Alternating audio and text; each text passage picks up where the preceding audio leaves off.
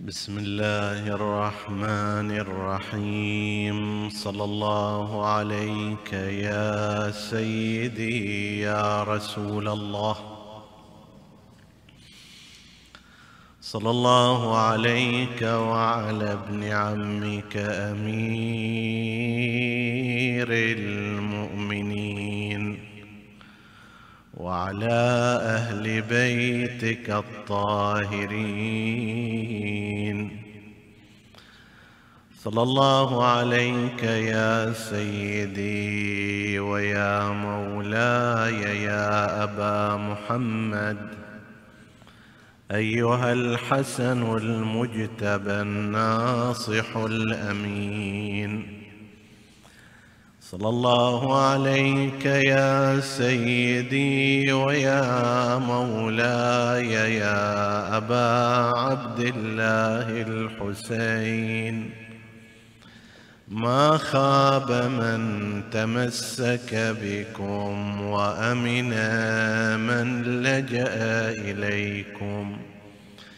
يا ليتنا كنا معكم فنفوز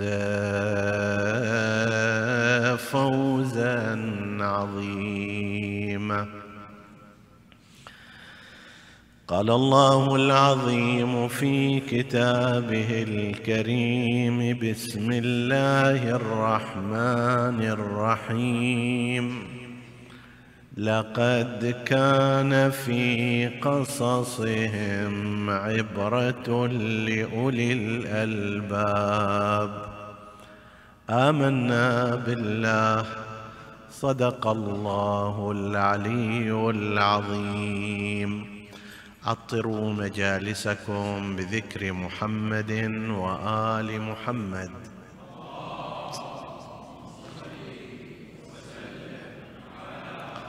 اللهم صل اللهم صل على محمد.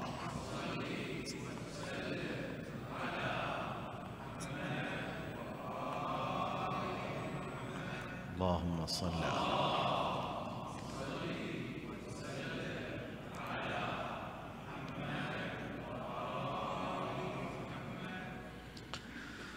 حديثنا بإذن الله تعالى.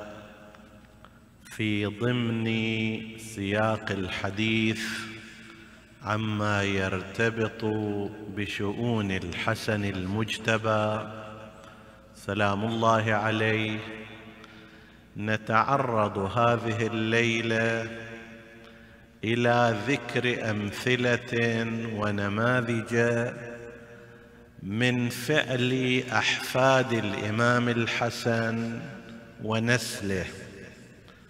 سواء على مستوى إقامة الدول في الأمة الإسلامية وفي التاريخ الإسلامي أو على مستوى تجهيز الأمة بالمرجعيات الدينية العليا والمتخصصين في الفقه والشريعة الإسلامية. بطبيعة الحال هذا الموضوع موضوع متشعب وذو شجون ولا يمكن أن يحيط به الإنسان في يوم ولا شهر ولكن كما قالوا لا يترك الميسور بالمعسور والغرض من ذلك هو نفس الغرض الذي أشار إليه القرآن الكريم عندما تحدث عن قصص الماضين قال لقد كان في قصصهم عبرة لأولي الألباب.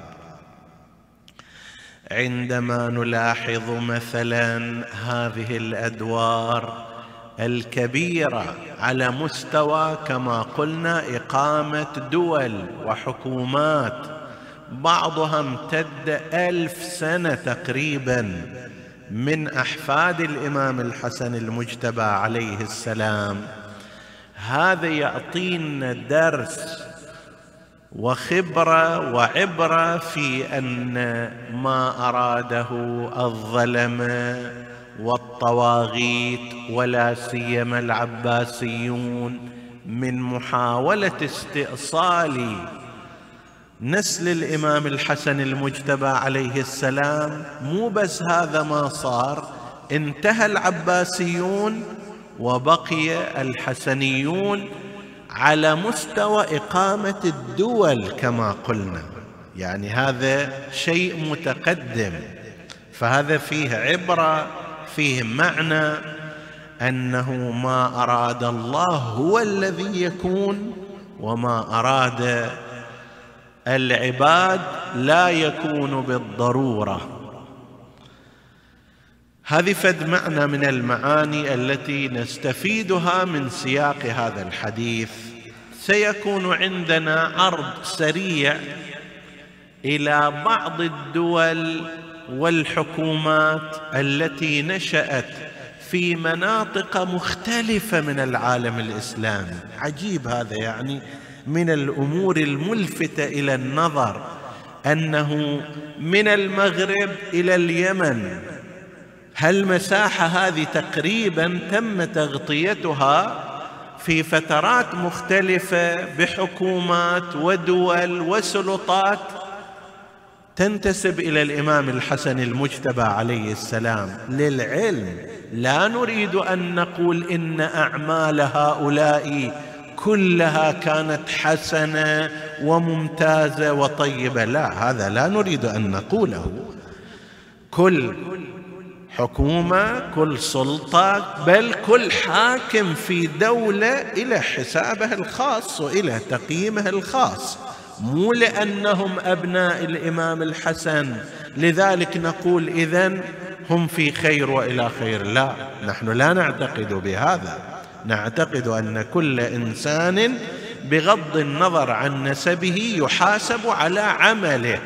فإذا كانت أعماله صالحة فإنه بذلك يصدق نسبه ويبين أثر النسب الطاهر فيه. زين.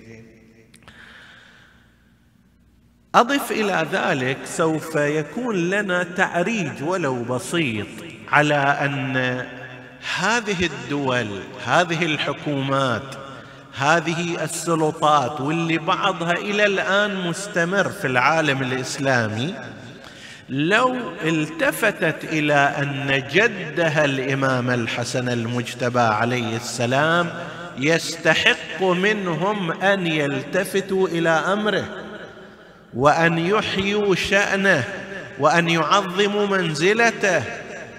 فلماذا لا نرى مثلا في مثل هذه الأماكن التي ترتبط نسبا بالإمام الحسن المجتبى؟ الجامعات مثلا باسم الإمام الحسن المجتبى. مراكز بحوث متخصصة في شؤون الإمام الحسن المجتبى.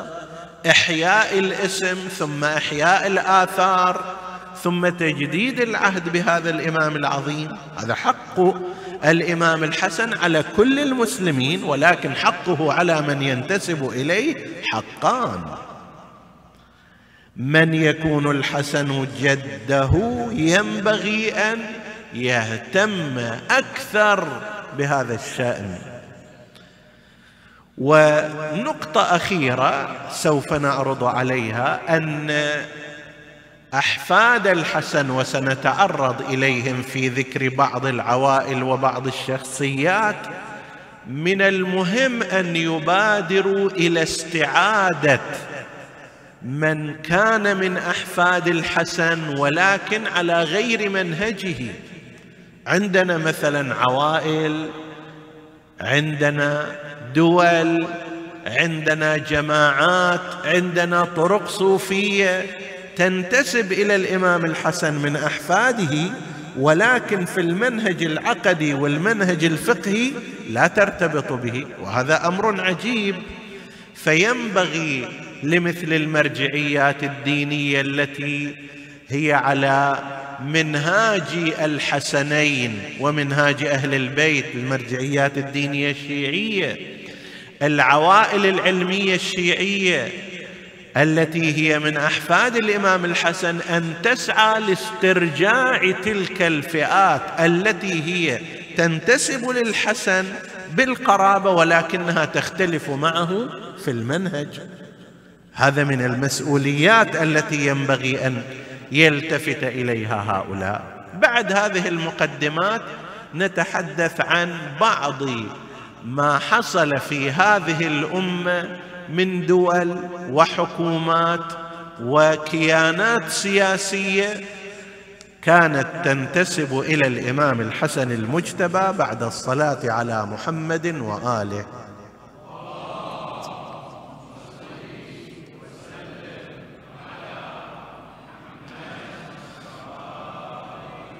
من أوائل الدول اللي تأسست من قبل أحفاد الإمام الحسن دولة الأدارسة في بلاد المغرب العربي إدريس ابن عبد الله ابن الحسن ابن الحسن ابن الحسن المثنى ابن الحسن السابط حفيد الإمام الحسن إدريس. هذا كان من الناجين من واقعة فخ تعرضنا لها في ليلة مضت. وتمكن أن مع شدة الطلب من قبل العباسيين له تمكن من أن يهرب ويفر بواسطة عامل البريد مسؤول البريد. في ذاك الوقت كان مؤسسة البريد اللي توصل الأشياء والأغراض وكذا إلى الآن موجودة ولكن في ذاك الوقت ضمن وضع خاص وكان يتشيع لأهل البيت عليهم السلام استطاع أن يهربه حسب التعبير حتى أوصله إلى بلاد المغرب. هناك في بلاد المغرب بدأ يدعو بدعوته التفت حوله قبائل البربر وغيرها ووجدوا فيه رائحة رسول الله صلى الله عليه وآله فالتفوا حوله وأحاطوا به وتأسست هناك بداية دولته. هارون العباسي لحقه إلى هناك حسب التعبير أرسل إلى طبيب بزعم أنه طبيب فسمه بريشة مسمومة. هذا إدريس توعك هذا كان جاي إلى قايل أنا واحد مسيحي من أهل الكتاب ولكن عندي خبرة في الطب. جيدة وكذا وحاضر أقدم خدماتي لك بقى وياه مدة إلى أن أمنه. مر حمى إدريس ففصده بريشة مسمومة الفصد من طرق العلاج في ذاك الوقت. ففصده لكن بريشة مسمومة وقضي عليه. مع ذلك بقيت هذه الدولة يعني من سنة 172 هجرية إلى مئتين سنة بعدها. بقيت هذه الدولة كان عنده ولد لا يزال جنين في بطن أمه هذا إدريس فرعي وربي حتى استعاد من جديد موقع والده وبقيت هذه الدولة. ثم بعد ذلك صار ظروف اللي سقطت هذه الدولة من عدة جهات. فانتشر الأدارسة في مختلف أنحاء العالم الإسلامي وهذا شيء عجيب. راحوا إلى الجزائر راحوا إلى ليبيا وصلوا إلى اليمن إجوا إلى مكة المكرمة والحجاز. في مثل الجزائر في مثل ليبيا هاي الأسرة السنوسية اللي كانت إلى حدود سنة 1969 ميلادية قبل ما يجي القذافي بانقلابه الأسرة السنوسية أسرة صوفية قاومت الاحتلال الإيطالي فترة طويلة. هذول من أحفاد الحسن عليه السلام حسنيون فيهم علماء سادة من نسل الحسن المجتبى عليه السلام. وهذا اللي إحنا نقولها الآن من المهم للمرجعيات الدينية والعوائل العلمية الحسنية أن تسترجع مثل هؤلاء إلى منهاج جدهم الحسن المجتبى عليه السلام فإنه لا يكفي مجرد الانتساب. الجزائر قائد التحرير الجزائري المعروف الأمير شهيد عبد القادر الجزائري من الحسنيين قائد الثورة الجزائرية ضد الفرنسيين والاستعمار الأمير عبد القادر أيضا هو من نسل الإمام الحسن كما يقول النسابون. فأنت تشوف هنا في هالمنطقة هذه صارت حتى هاي الدولة السنوسية استمرت فترة من الزمان وهم من أحفاد الحسن. قادة الثورة ضد الفرنسيين في بلاد المغرب العربي كانوا من أحفاد الإمام الحسن المجتبى عليه السلام. بل انتقل هؤلاء مو إلى هالمكان هذا إلى أماكن بعيدة. مثلا عندنا دولة الأدارسة في جنوب المملكة يسمونها المخلاف السليماني عسير وجيزان ونجران وهذه المناطق كلها كانت لفترة طويلة تحت إدارة الأدارسة الإدريسي من نسل الإدريسي. الادريسي أيضا واحد من المؤرخين الكبار المعروفين أيضا من نسل من هذا النسل ومن هذه الذرية. هذول أيضا إلى أن انضمت هذه البلاد عسير ونجران وهالمنطقة هذه إلى المملكة. وإلا قبلها كانت تحت إدارة هؤلاء الأدارسة لفترة طويلة من الزمان. وأما في الحجاز بالذات في مكة المكرمة قريب من ألف سنة كان الأشراف الحسنيون يحكمون مكة المكرمة. إما على نحو الاستقلال تماما وإما بالتنسيق مع السلطة المركزية. يعني بدأوا من أيام الخلافة العباسية المتأخرة يعني حدود سنة 350 هجرية إلى حدود 1250 هجرية كانت هذه المنطقة منطقة مكة المكرمة في إدارتها الشؤون الدينية للكعبة أوقاف عظيمة جدا. إذا رايحين إلى مكة رزقكم الله وإيانا. تشوفوا أحيانا أوقاف الشريف غالب أوقاف أبا نمي. زين هذه كلها هالأوقاف هي أوقاف أحفاد الحسن عليه عليه السلام. وهي من الأشراف من أبنائه. كانوا ينفقون على المسجد الحرام انفاقات عظيمة بل كانوا ينفقون على من يطلب العلم هناك ومسوين لهم أوقاف كبيرة في المنطقة لأجل هذا الغرض. بل كان عندهم صرف على من يذهب لطلب العلم حتى خارج مكة. بين قوسين كل هذا أنا ما أريد يعني ما أريد أعطي انطباع عن عندك أيها الأخ الكريم أيتها الأخت الكريمة على أن هذول مثلا كانت حكوماتهم كما نتوقع من حكومة أمير المؤمنين عليه السلام. لا بالتالي هذه أمور بشرية فيها الصالح وفيها غير الصالح ولكن هذا بشكل عام في الإطار العام. فأنت تلاحظ مثلا هذه المنطقة منطقة مكة المكرمة كانت محكومة بهؤلاء. طيلة هذه الفترة العمران اللي صار فيها يذكرون شيء مفصل وكبير عن قضية الأوقاف قضية النمو العمراني الاقتصادي المياه الشوارع إلى غير ذلك.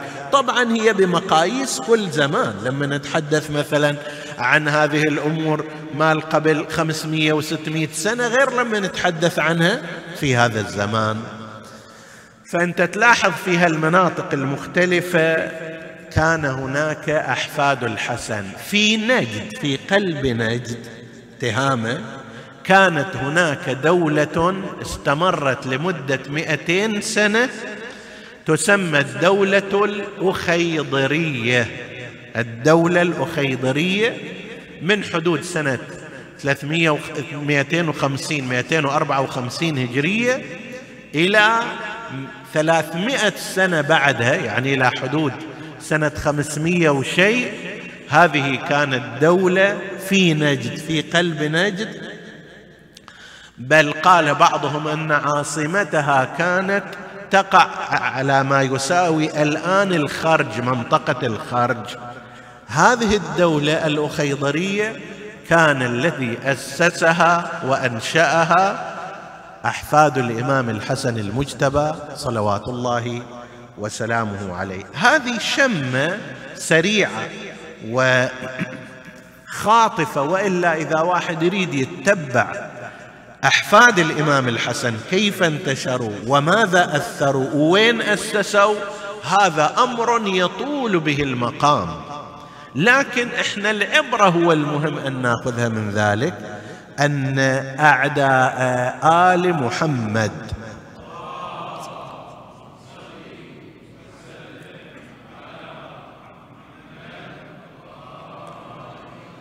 أرادوا أن يمحوا هذا النسل.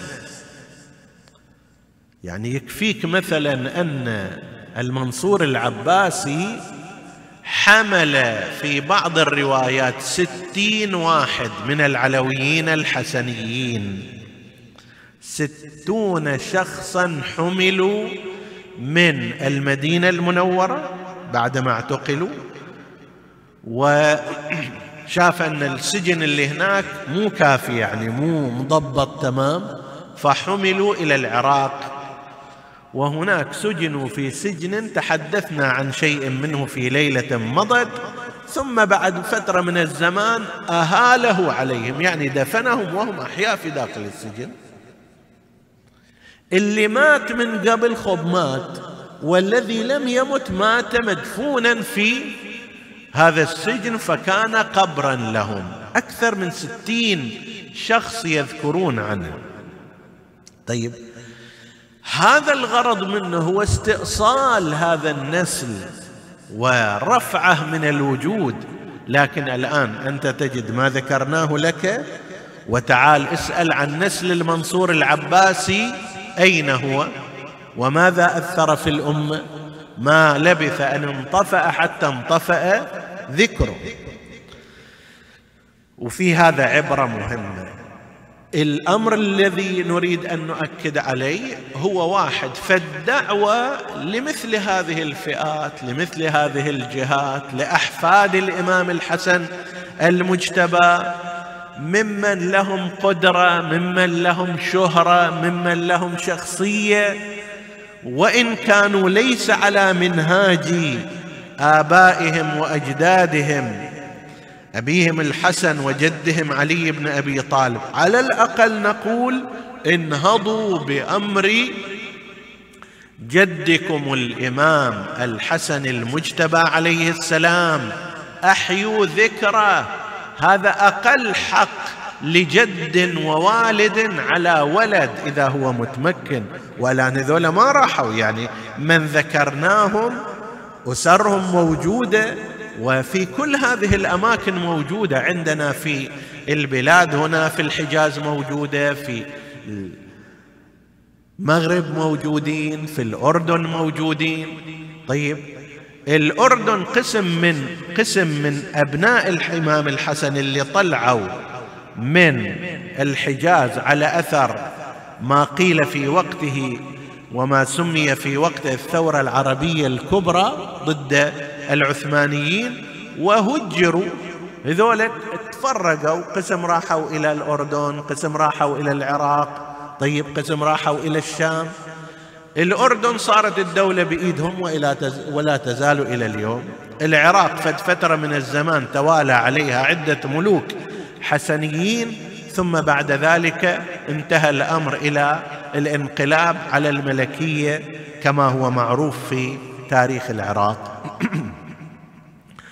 فهذول إلى الآن موجودين لذلك ينبغي أن يتوجه هؤلاء إلى الاعتناء بأمر جدهم الإمام الحسن المجتبى سلام الله عليه. القسم الثاني من الحديث ما قدمه أحفاد الإمام الحسن ونسل الإمام الحسن من ثروة علمية ومرجعية دينية وتخصص عال في الشريعة لهذه الأمة وبالذات ضمن إطار المذهب الجعفري الاثني عشري. وإحنا ناخذ هنا بعض الأسماء بشكل سريع. ما نقدر نتعرض إلى كله يطول المقام. أول ما نلتقي بهؤلاء سنلتقي مثلا في بآل طاووس. آل طاووس الحسنيين. ورأسهم كان السيد علي ابن موسى ابن جعفر ابن طاووس. المتوفى سنة 664 هجرية. معروف بالسيد ابن طاووس والناس كثيرا ما يقرؤون في كتب الأدعية. قال ابن طاووس في إقبال الأعمال دعاء عرفة هو الذي نقله هناك. أكثر الأدعية وما يرتبط بالتوجه الروحي اللي موجود عند الإمامية قسم غير قليل منه راجع إلى هذا العالم الجليل لكن هذا مو هو الجانب الأهم. الجانب الأهم ماله في جهتين. الجهة الأولى أنه أنقذ الأمة الإسلامية وتراثها من التدمير على يد هولاكو. لما اجى هولاكو واحتلوا بغداد طرح أسئلة مختلفة على علماء المسلمين أنه الكافر العادل خير أو المسلم الجائر خير. وأسئلة من هذا القبيل قسم من العلماء في ذلك الوقت من خارج إطار مدرسة أهل البيت. قالوا إحنا لازم نقاوم ولازم نواجه وهذه الخلافة العباسية لازم تحمى والى آخره. عمي هذه عاصفة تسونامي لا أحد يقف في وجهه. طيب هذول إذا أنت توقف في وجهه يدمرك يقتلك ويمحو تراثك كله. إذا واحد يروح شهيد في الأثناء ما في مشكلة بس هذا التراث اللي صار إله أربعمائة خمسمائة سنة موجود في المكتبات. فيه من العلوم الكثير. هذا شيء غير معقول.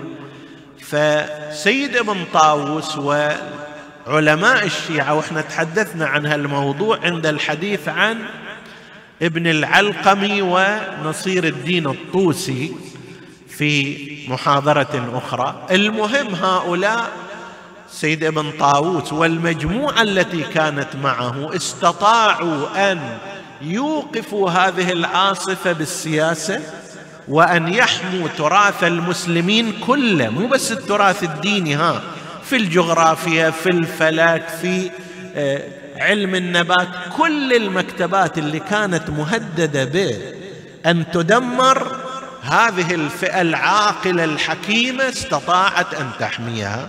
هذا واحد على مستوى الأمة ككل. وآخر على مستوى الطائفة على مستوى الطائفة استطاع من خلال تدريسه للعلامة الحلي. العلامة الحلي هو من أعاظم علمائنا. إلى الآن كتبه تدرس وأفكاره وفتاواه تناقش وآراءه يبحث فيها مع أنه مر الآن كم؟ يعني إذا 728 تقريبا هو توفي الآن يصير قريب ال 700 سنة وتزيد عن ذلك. بس إلى الآن لا تزال آراء أو افكاره حية. الجوهر اللي أعطاه كان سيد ابن طاووس. ابن طاووس هو الأستاذ الأول للعلامة الحلي وفي مفاصل مهمة في أفكار أساسية. هذا ولو هو بحث حوزوي خاص ولكن فقط إشارة إليه. في المسائل الأساسية مثل ما سمي بتربيع الأحاديث إلى أقسم إلى أربعة أقسام وهذا جر أن ينقى التراث الشيعي بشكل بديع ورائع. طيب وهو الآن السائد تقريبا إلى الآن يعني بعد سبعمائة سنة إلى الآن هذه الفكرة هي الفكرة السائدة غالبا. هذا السيد ابن طاووس وأيضا السيد عبد الكريم ابن طاووس. وهو من طبقة تلامذته تلامذة سيد علي بن موسى بن جعفر بن طاووس. أيضا كان له دور مهم في المرجعية الشيعية وفي الفقه الشيعي. هذه آل طاووس الحسنيون وهم كثيرون هذول من أعيانهم وأعلامهم هم سادة حسنيون من أحفاد الإمام الحسن المجتبى عليه السلام. من مرحلة ثانية خل نقفز يعني لا نروح بشكل تدريجي كامل ممن يذكر في هذا السادة من آل الطباطبائي. الطباطبائي نسبة إلى طباطبا طباطبا هذا من أحفاد الإمام الحسن المجتبى عليه السلام. كان في على رأي كان في لسانه لثغه يعني ما ينطق الكلام زين. فسأله بعضهم تريد رداء أو تريد قباء فقال طبا يعني أبدل القاف بالطاء. طبا طبا يعني أريد قباء فراحت عليه ابن طبا طبا يعني الذي لما يقولون مثلا سيد محمد بن الحسن أو سيد إبراهيم أو سيد كذا قد لا يميز فميز بابن طبا طبا. وبعضهم قال لا طبا طبا هذه لغة نبطية ليست عربية ومعناها سيد السادات. طبا طبا يعني سيد السادات. مثل ملك الملوك شلون؟ هنا سيد السادات بتلك اللغة يعني طبا طبا. فنسب هؤلاء إليه. فكل إنسان إذا صحت نسبته بعنوان الطباطباء فهو حسني حسني النسب. وهذه الأسرة سبحان الله الأسرة الطباطبائية أعطت لل للتاريخ الشيعي وللحوزة العلمية وللمذهب شيء لا يصدق من العطاء. ابدأ مثلا من صاحب رياض المسائل. المتوفى سيد علي الطباطبائي رضوان الله تعالى عليه صاحب الرياض ثم ابنه السيد محمد المجاهد. صاحب الرياض يعتبر واحد من أعاظم علمائنا وهذا كتابه رياض المسائل موجود ومطبوع إلى الآن والعلماء يشيرون إليه بعناية كبيرة جدا أن الإنسان إذا أراد أن يعرف لباب الأذ... لباب الأدلة مع اختصارها فليرجع إلى كتاب رياض المسائل. تتصور أنه يعني الآن يمر على وفاته قريب من 250 سنة تقريبا ومع ذلك لا يزال كتابه في الطليعة عند المراجعة إليه. وابنه السيد محمد المجاهد سمي بالمجاهد لأنه طلع من كربلاء أيام هجوم الروس على إيران وراح هو بنفسه على كبر سنه حتى يحشد الناس ويفتي بوجوب مقابلة. روسيا في ذلك الوقت لأنها كانت تحتل أجزاء من إيران ولذلك تم اغتياله بسم كما هو الرأي المعروف. فهذا من آل الطباطبائي وغير هؤلاء الآن المرجعيات الدينية هل قريبة هذه أو البعيدة؟ صاحب العروة إذا سامعين عنه سيد محمد كاظم اليزدي الطباطبائي. هذا يعتبر الآن سيد الفقهاء وأستاذ أساتذة أساتذة مراجعنا المعاصرين يعني أربع طبقات من التلمذة حتى توصل إلى سيد كاظم اليزدي رحمه الله. من المراجع المؤثرين جدا في تاريخ الأمة السيدان السيد حسين البروجردي طباطبائي رضوان الله تعالى عليه والسيد محسن الحكيم الطباطبائي. كلاهما متقاربان أيضا في فترة زمنية متقاربة بين وفاتهما عشر سنوات ذاك 1380 والسيد الحكيم 1390 هجرية كلاهما أظهر عزة مذهب أهل البيت. سيد البروجردي كان له هيبة وكان عنده توجه إلى التجديد والتنوير ومحاربة عناصر التخلف في الأمة وكان من دعاة الوحدة بين أجنحتها المختلفة وإلى مشاريع عظيمة. إحنا تحدثنا عنها في إحدى المحاضرات اللي قد تفي ببعض ما كان عليه. وأما السيد محسن الطباطبائي الحكيم فبعد معروف عند الناس لأن قسما كبيرا منهم أدركوه أو آباؤهم أدركوه. يعني قلد سيد محسن الحكيم رضوان الله تعالى عليه في المنطقة هنا تقليدا عاما لم يكن ينافسه في هذه المنطقة مرجعية أخرى من المرجعيات وكان مرجعا على مستوى الأمة ككل مرجعية عليا في زمانه وإله أدوار عظيمة في القضايا السياسية في القضايا المذهبية في إنشاء المؤسسات في بث الثقافة العلمية والدينية في العراق وفي غيرها في تنظيم بعض الناس يقول أساسا التنظيم الجديد للمرجعية الدينية قسم كبير منه راجع إلى سيد الحكيم رضوان الله تعالى عليه وهو طباطبائي من أحفاد الإمام الحسن المجتبى عليه السلام وهكذا مثلا سيد حسين أغا حسين القمي الطباطبائي أيضا كان في زمانه عالما عظيما ومرجعية كبرى وواجه كثير من خطوات الشاه في إيران في تلك الأزمنة لفرض لفرض السفور ولتغيير الحرف العربي إلى حرف لاتيني على طريقة أتاتورك.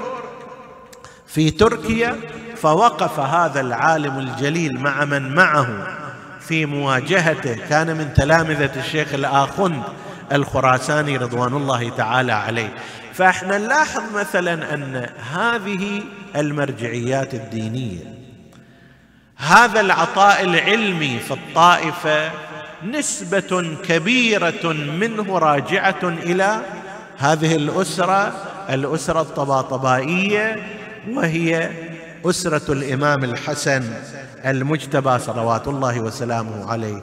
آل بحر العلوم أيضا نفس الكلام. سيد محمد مهدي بحر العلوم.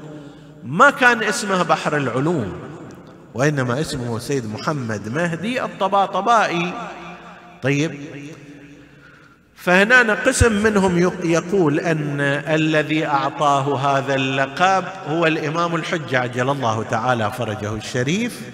وكان من المشهور أنه يتشرف بلقاء الإمام الحجة المهدي يعني كان يلتقي بالإمام وله وتنقل عنه قصص في هذا المجال أكثر من قصة. يذكرونها عن لقائه بصاحب العصر والزمان. عجل الله تعالى فرجه الشريف. قسم آخر يقول لا الذي أعطى. صحيح كان يلتقي بالإمام الحجة ويتشرف بذلك اللقاء ولكن الذي أعطاه هذا اللقب ليس هو وإنما أستاذه الشيخ محمد مهدي الإصفهاني. كان في إيران فالسيد بحر العلوم ذهب إلى ذلك المكان وجلس في مجلس الدرس. أستاذه رأى أن هذا العالم هذا السيد مستوعب لكافة المطالب في دقة وسرعة. يعني يستوعب المطلب في دقة وفي سرعة وفي سرعة أيضا. فقال له أنت بحر العلوم حقا حقا. هذا اللقب من أستاذه بناء على هذا الكلام الثاني.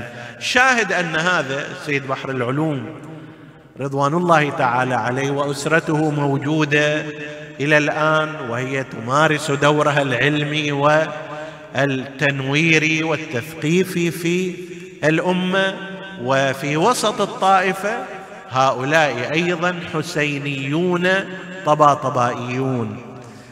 ولو أراد الإنسان أن يتتبع اكفت كتاب لعله يقدر واحد يحصله إذا يفتش في المكاتب اسمه الطباطبائيون في العراق. ربما لا يكون مطبوعا بطبعة جديدة ولكن لمن أراد أن يتتبع هذا الموضوع فإن هذا الكتاب يفترض أنا لم أطلع عليه ولكن رأيت بعض من رأيت بعض ما نقل عنه من أراد التفصيل يستطيع الرجوع إليه. المهم بالنسبة لنا هو لقد كان في قصصهم عبرة لأولي الألباب.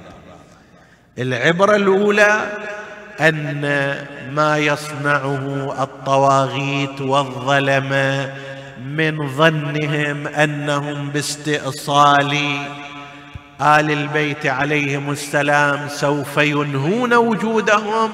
هؤلاء واهمون. رأينا كيف أن أبناء الحسن اللي أشخص منهم على الأقل فيما قيل ستون شخصا وهدمت سجن المطبق عليهم حتى ما حد يبقى. هذول بقية السيف كانوا فكانوا أكثر عددا. تشوف في معركة فخ اللي قضي على أهل البيت. بتلك الصورة وقطعت رؤوسهم وأبقيت جنائزهم على الأرض عدة أيام لكن واحد منهم يطلع. ويطاردوه أيضا يطارده هارون إلى بلاد المغرب ولكن مع ذلك ينهض. وحتى عندما يقتل اغتيالا يأتي ابنه ثم حتى بعد القضاء على دولتهم تنتشر هذه الأسرة وهذه الجماعة الحسنية فتنتقل بين المغرب والجزائر وليبيا و والى آخره وفي كل مكان تحط رحلها تصنع شيئا جميلا. فهذا ينبغي أن يعتقد به الإنسان أن ما أراده الله سبحانه وتعالى هو الباقي وما أراده أعداء الله هو المنتهي. فلازم الإنسان يلتصق بما أراده الله سبحانه وتعالى وأيضا هي دعوة كما نقول لمن كان من أحفاد الإمام الحسن المجتبى سواء كان في تلك المنطقة في اليمن في اليمن فترة طويلة كان آل الحسن هم الحاكمين فيها إلى فترات متأخرة. طيب فهؤلاء بالنسب غالبا ينتمون إلى الإمام الحسن المجتبى ولكن في المنهج في الغالب لم يكونوا يسيرون على منهج آبائهم وأجدادهم. فهي دعوة لمن كان من أبناء الحسن أن يعيد النظر لكي يرجع إلى نهج الحسنين إلى نهج جده الحسن. وجده الحسين لأنه إحنا قلنا أيضا الحسين هو جد الحسنيين من جهة أمهم. كما أن الحسن جد الحسينيين من جهة أمهم أيضا. يعني كل منهما جد للفرع الآخر من جهة الأم. فينبغي أن يتحرك بهذا الاتجاه وأن ينصح هؤلاء بمزيد من الاهتمام في قضية الإمام الحسن المجتبى عليه السلام لا سيما من يكون منهم عند قدرة مالية عند وجاهة شخصية واجتماعية وسياسية. ينبغي أن يتوجه إلى هذه الجهة وأن يحافظ وأن يحيي ذكر جده الإمام الحسن المجتبى صلوات الله وسلامه عليه. الإمام الحسن خلف للأمة هذا العطاء بالرغم من محاولات الخلفاء كما قلنا في استئصالهم وفي قتلهم. القصص التي ذكرنا شيئا عنها في مثل مقاتل الطالبيين نقلها ونقل غيره غيرها في كتبه فعلا قصص مدمية للقلب فيها من شدة الضغينة من قبل العباسيين على هذه الفئة المنتمية إلى رسول الله صلى الله عليه وآله.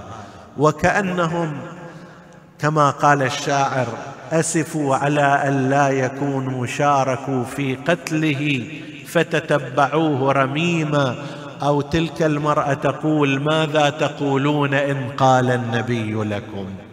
ماذا فعلتم وأنتم آخر الأمم بعترتي وبأهلي بعد مفتقدي؟ منهم أسارى. عشرات كانوا في الأسر. يكفيك ما نقل في قصة حميد. أو حميد ابن قحطبة المعروفة اللي في ليلة واحدة قتل ستين علويا ورمى بجثثهم في بئر. شنو سووا هذول آخر؟ ماذا صنعوا؟ منهم أسارى ومنهم ضرجوا بدمي كأن النبي يقول ما كان هذا جزائي إذ نصحت لكم أن تخلفوني بسوء في ذوي رحمي لذلك بعض الشعراء يتساءل وحق له أن يتساءل. يقول ما ذنب أهل البيت؟ سووا أهل البيت بكم أيها الناس؟ غير الخدمة غير العطاء غير التضحية في سبيلكم. ماذا ما ذنب أهل البيت حتى منهم أخلوا ربوعا إحنا نتحدث مكانهم المدينة ولكن نتحدث عن وين؟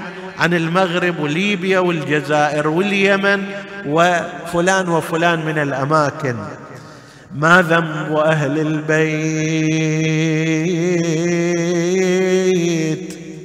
حتى منهم أخلوا ربوعه. تركوهم شتى يا مصائبهم وأجمعها فظيعه فمغيب كالبدر يا صاحب الزمان. متى الفرج طالت ليالي الانتظار يا سيدي فمغيب كالبدر تنتظر الورى شوقا طلوعا. ومكابد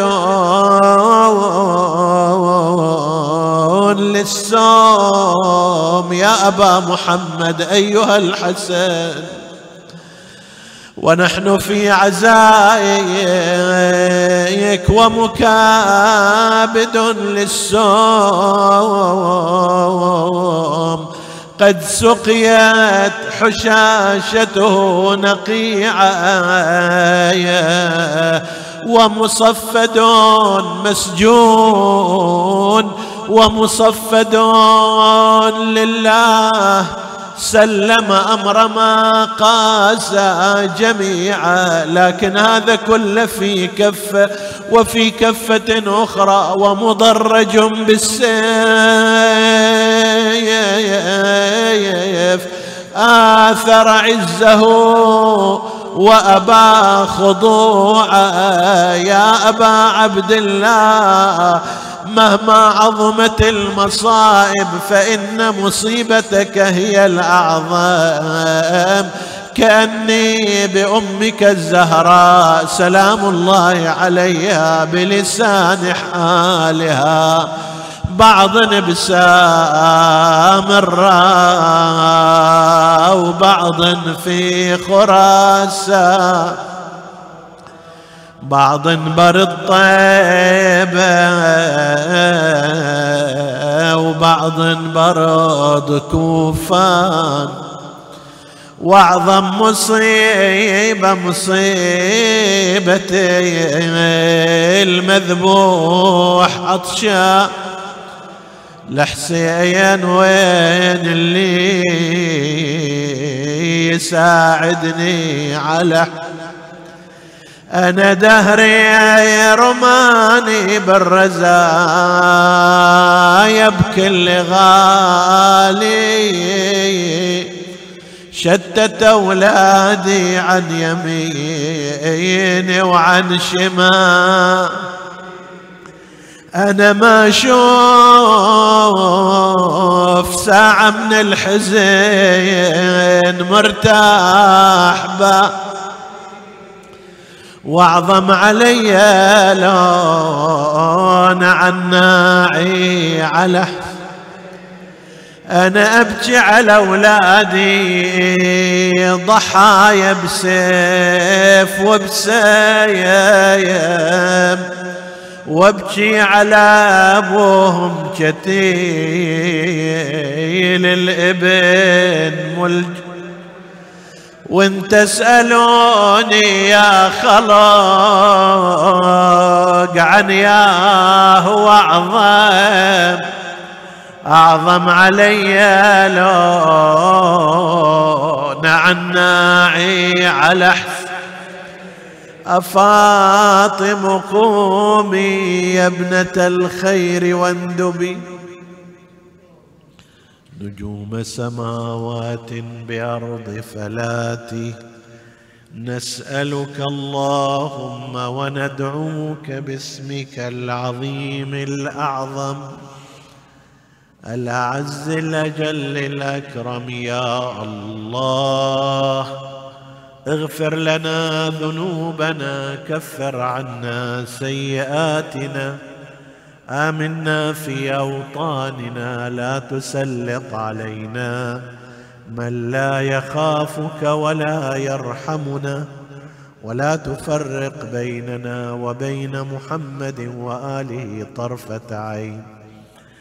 احفظ اللهم إخواني السامعين فردا فردا واقض حوائجهم.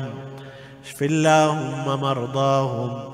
من أوصانا بالدعاء في حاجة اللهم اقضها يا قاضي الحاجات.